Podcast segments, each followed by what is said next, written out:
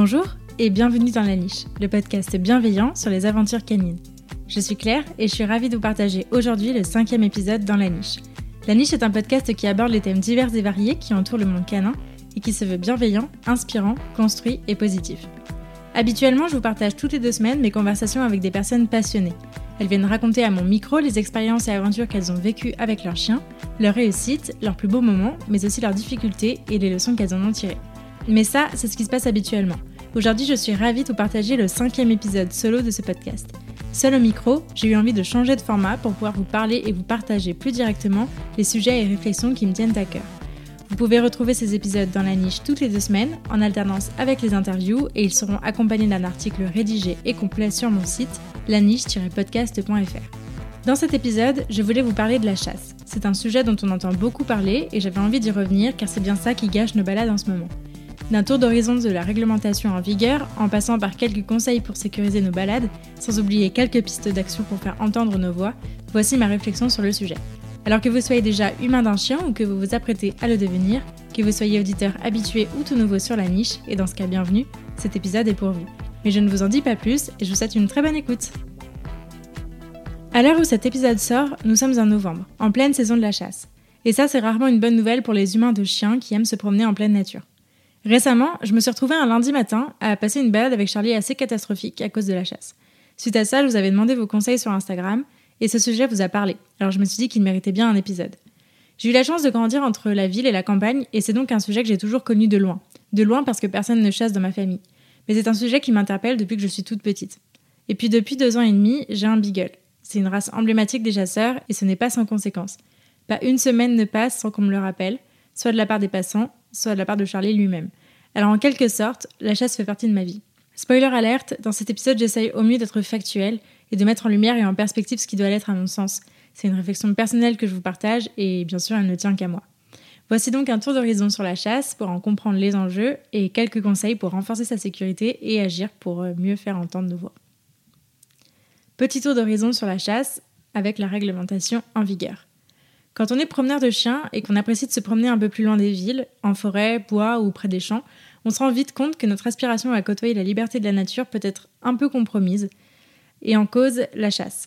Tir plus ou moins proche, armes bien visibles, panneaux peu rassurants, en passant par tout ce qu'on peut lire sur les accidents occasionnés par cette pratique, il ne faut pas très longtemps avant de faire demi-tour pour ne pas risquer d'y laisser sa peau. Mais revenons un peu sur ce que c'est que la chasse. L'article L220-1 du Code rural dispose que la gestion durable du patrimoine faunique et de ses habitats est d'intérêt général. La pratique de la chasse, activité à caractère environnemental, culturel, social et économique, participe à cette gestion et contribue à l'équilibre entre le gibier, les milieux et les activités humaines en assurant un véritable équilibre agro-silvo-synégétique. Le principe de prélèvement raisonnable sur les ressources naturelles renouvelables s'impose aux activités d'usage et d'exploitation de ces ressources. En contrepartie de prélèvements raisonnés sur les espèces dont la chasse est autorisée, les chasseurs doivent contribuer à la gestion équilibrée des écosystèmes. La chasse s'exerce dans des conditions compatibles avec les usages non appropriatifs de la nature, dans le respect du droit de propriété. Ok. À la lecture de cet article, on comprend que le droit français accorde une importance immense et une grande responsabilité à la chasse. L'action de chasse peut se définir comme la traque d'animaux dans le but de les capturer ou de les abattre, les manger ou les détruire, la faune sauvage est principalement visée, puisqu'il est question de la réguler, et il existe tout un tas de techniques de chasse différentes en fonction de l'espèce visée. En France, la chasse a lieu principalement en milieu rural, donc, où se trouve la faune sauvage, et tout un tas de réglementations en vigueur sont là pour encadrer la pratique et les techniques employées, même si je ne vous parle ici que du théorique et non de la pratique. je voulais revenir sur quelques points qui sont autorisés par rapport à la chasse, si bien sûr il y a une autorisation préalable, c'est la chasse sur les chemins euh, ruraux publics, sur arrêté du maire de la commune, la chasse sur les parcelles privées s'il y a accord du propriétaire, la chasse à travers champs cultivés, même si les fruits sont encore présents, et la chasse sur terrain occupé par du bétail, tant que ça n'effraie pas le dit bétail. Oui, oui. Euh, ou à minima le droit de passage, si la chasse n'y est pas autorisée. Hum. C'est le cas de figure, par exemple, dans lequel vous avez un pré avec des chevaux alors vous pouvez interdire la chasse dessus, mais vous ne pouvez pas interdire le droit de passage des chasseurs. Voilà, voilà. Ce qui est interdit par rapport à la chasse, il y a principalement deux choses. La chasse à moins de 150 mètres des habitations, ce qui n'est pas grand-chose quand on sait à quelle portée euh, va un tir. Et la chasse sur les voies ouvertes à la circulation du public. Je vous épargne un cours de droit des biens publics, mais il s'agit des chemins et routes communales, départementales ou nationales. Alors globalement, si vous vous promenez un week-end dans un endroit rural assez loin des habitations, vous risquez très probablement de croiser des chasseurs. On aura compris que le droit français accorde une place importante à la chasse, mais revenons à la pratique et remettons un peu les choses dans leur contexte. Que représente la chasse aujourd'hui? La chasse en France en 2021. Aujourd'hui en France, la chasse est régie par la Fédération nationale des chasseurs, qui est agréée au titre de la protection de l'environnement. Vous commencez à comprendre pourquoi les chasseurs se disent premiers écolos de France? Cette fédération est en pratique un puissant lobby qui vise à maintenir une activité dense de la chasse sous couvert de protection, régulation de l'environnement. En réalité, la chasse est une affaire culturelle, de tradition, qui est devenue un loisir et même un plaisir. Même si c'est un concept qui peut très facilement nous échapper, nous, amoureux des animaux euh, vivants. Alors, on compte aujourd'hui environ un million de chasseurs en France il s'agit d'une population plutôt vieillissante et par conséquent le nombre de chasseurs est en déclin. Ce qui pose véritablement problème, ce sont les dégâts et les dérives qui sont de plus en plus mis en lumière. La chasse aujourd'hui, elle n'est pas pire qu'avant, elle est simplement plus exposée. Et puis les temps changent, la société évolue et certaines traditions peinent à conserver leur raison d'être. Aujourd'hui, les langues commencent tout juste à se délier et les voix à se faire entendre vis à -vis des dérives et pratiques courantes et barbares dont on parle assez peu. Néanmoins, l'omerta sur le sujet est encore immense, tant les violences associées à la défense de la chasse sont courantes, tant le lobby est puissant et tant les dérives sont peu considérées. Alors je voulais revenir sur quelques chiffres pour la saison 2019-2020, qui sont plutôt significatifs.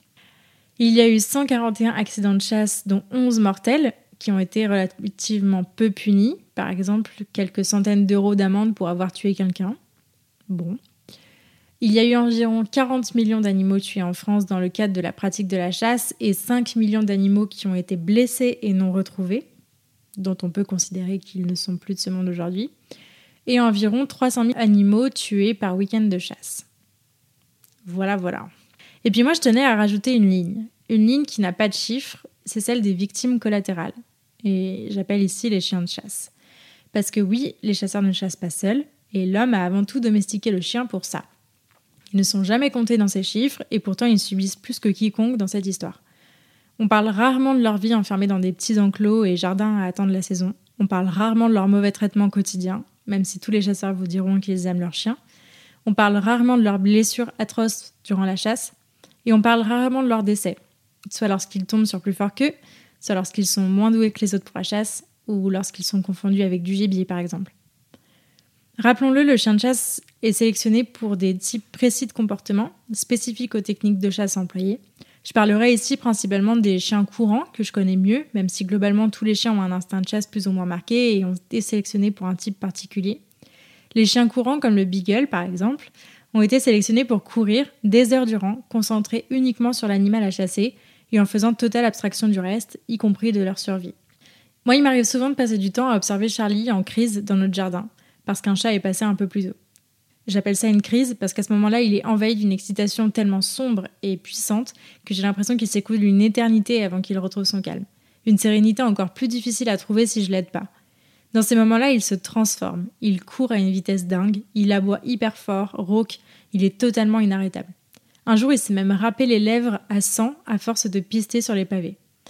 Quand je vois Charlie dans cet état, qui arrive à se blesser alors qu'il est dans un endroit sécurisé, que personne ne lui a jamais appris ou demandé de faire ça, sur un animal avec lequel il n'a aucun passif, bah je suis assez triste en fait.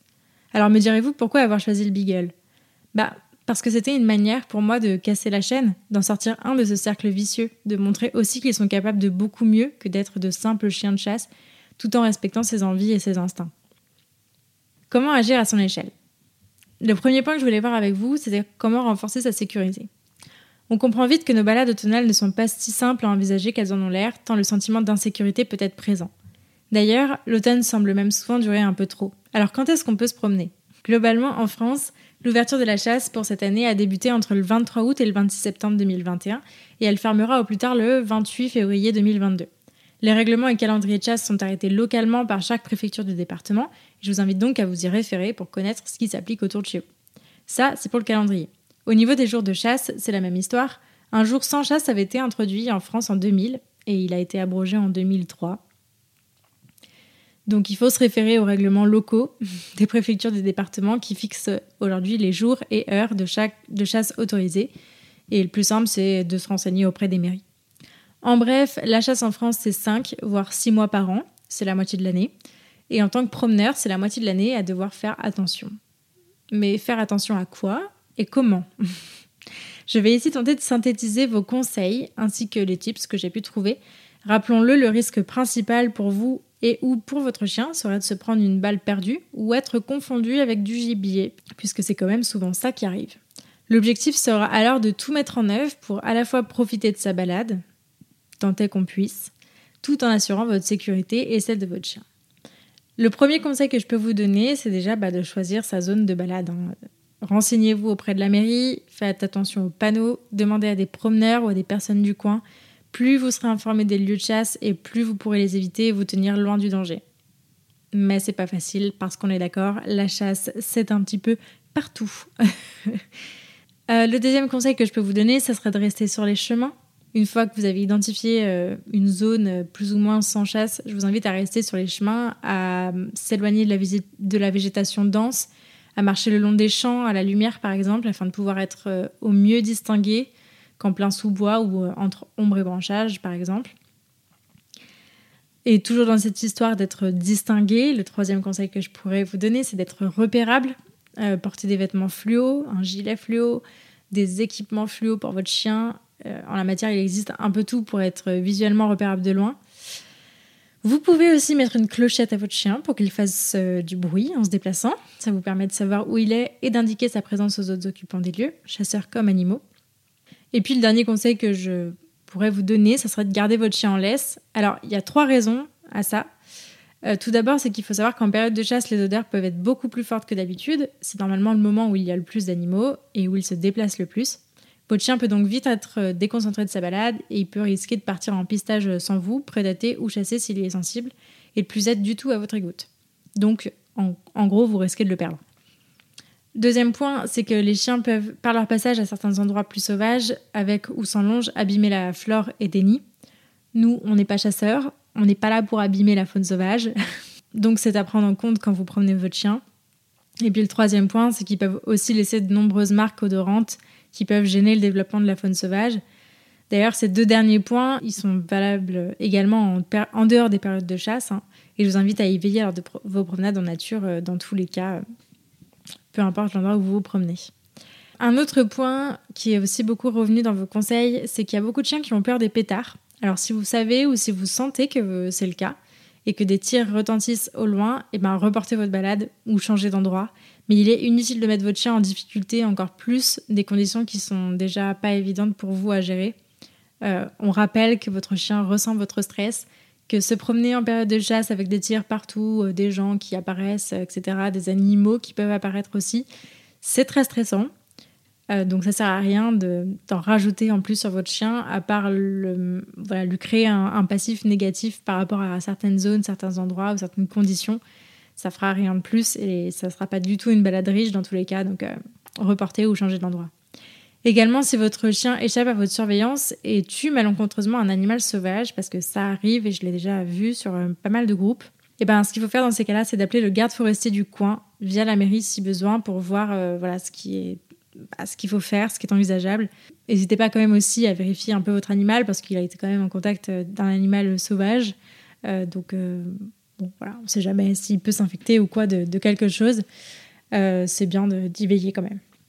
Alors, cette partie conseil, elle est assez courte, malheureusement, j'en suis vraiment désolée, parce qu'en réalité, il n'y a pas grand-chose à faire. Il s'agit ici de faire face à des personnes qui sont armées, souvent peu formées, et qui se pensent, et qui sont dans les faits, protégées et au-dessus des lois. Il s'agit de quelques personnes qui s'accaparent les espaces naturels au détriment des autres, et en plus de ça, il s'agit d'une activité qui fait des victimes parmi les non-participants, ce qui n'est pas très courant. Euh, sans parler de ces animaux magnifiques, conscients de leur monde, qui ne demandent qu'à vivre paisiblement dans leur environnement. Bref, nous, on est noyés au milieu de tout ça, et c'est pas évident de trouver sa place de promeneur là-dedans. On est bien d'accord. Du coup, je vous invite à faire entendre votre voix. Historiquement, on admettait que les citadins n'aimaient pas la chasse, de loin, parce que ça ne faisait pas partie de leur mode de vie ni de leur système de pensée, et que de toute façon, ils avaient choisi de vivre plus loin de la nature et ne pouvaient donc pas se sentir concernés. À l'inverse, dans les campagnes, la chasse a toujours été une histoire de tradition, une pratique sur laquelle moins on se pose de questions et mieux on se porte. Mais aujourd'hui, parce qu'on tente de se reconnecter à la nature, parce que les avancées scientifiques en matière de conscience et de bien-être animal avancent, parce que la prise de conscience a lieu. Les pratiques douteuses et inavouables qui étaient gardées secrètes dans nos campagnes sont révélées au grand jour. Par pratiques inavouables et secrètes, euh, je vous parle par exemple de l'élevage d'animaux pour la chasse, de chasse en enclos, de méthodes de chasse à la glu, etc. J'en passe parce que je ne les connais pas toutes. je vous cite euh, les plus connues aujourd'hui, enfin celles qui arrivent à être le plus connues aujourd'hui, mais c'est loin d'être exhaustif. Et parce que nous aussi, nous aimerions profiter de la nature qui nous entoure en toute sécurité, nous pouvons aujourd'hui faire entendre notre voix. Vous aurez compris mon avis sur le sujet. Il s'agit de ma réflexion personnelle et vous n'êtes pas obligé d'être d'accord avec ça. Mais à mon sens, on ne peut pas parler de régulation de la faune sauvage quand on l'implante et qu'on l'entretient pour la tuer ensuite. On ne peut pas parler de respect et d'amour des animaux quand on met en place des pratiques complètement barbares pour se faire plaisir, entre guillemets, à ôter la vie d'un animal. Et on ne peut pas se dire respectueux de la nature quand en considérant des espèces comme nuisibles et en, en, exterminant chaque individu, on détruit et, déséquilibre des écosystèmes entiers qui savent très bien s'autoréguler sans notre intervention. À ce titre, j'aimerais vous parler de l'exemple du renard, qui est considéré comme nuisible aujourd'hui, alors que dans son écosystème, par exemple, il mange les tiques, qui pourraient être notre seul rempart contre la maladie de Lyme. C'est qu'un exemple, il y en a mille autres, mais voilà. Je vous invite également à faire entendre votre voix en signant des pétitions. Et sur le sujet de la chasse, il y en a beaucoup. Il y a par exemple celle du collectif euh, Un jour un chasseur, afin qu'une proposition de texte législatif pour un meilleur encadrement de la pratique de la chasse et la limitation des accidents puisse être examinée par le Sénat. Vous avez jusqu'à mars 2022 pour la signer via France Connect. C'est sécurisé et assez simple d'utilisation. Et euh, voici les mesures qui sont proposées. Donc euh, dimanche et mercredi sans chasse, le renforcement des formations et des règles de sécurité, le contrôle et le suivi des armes de chasse et des comportements à risque, des sanctions pénales à la hauteur des délits commis et la libération de la parole et reconnaissance des victimes de la chasse par l'État. Je vous mets le lien de cette pétition euh, dans, la barre d'information et je vous invite vraiment à aller la signer parce que c'est important de faire évoluer ce milieu. Je tenais aussi à vous partager l'action de l'ASPA. Donc l'ASPA, c'est une association pour la protection de la faune sauvage. Euh, pareil, je vous mets le lien euh, en barre d'infos. Cette association milite pour une meilleure information et protection de la faune sauvage française et elle se bat contre la chasse et ses pratiques peu acceptables. Notamment, cette association tente de racheter collectivement des parcelles de terrain pour préserver la faune et la flore qui s'y trouvent. Et ils ont d'ailleurs racheté un enclos de chasse dans le Vercors dans ce but l'année dernière. Vous en avez peut-être déjà entendu parler dans l'émission Sur le front des animaux sauvages d'Hugo Clément. Vous pouvez également retrouver euh, plusieurs pétitions assignées sur leur site sur plusieurs thématiques. Je voulais enfin vous reparler de l'importance de l'action très concrète que représente le soutien à des associations.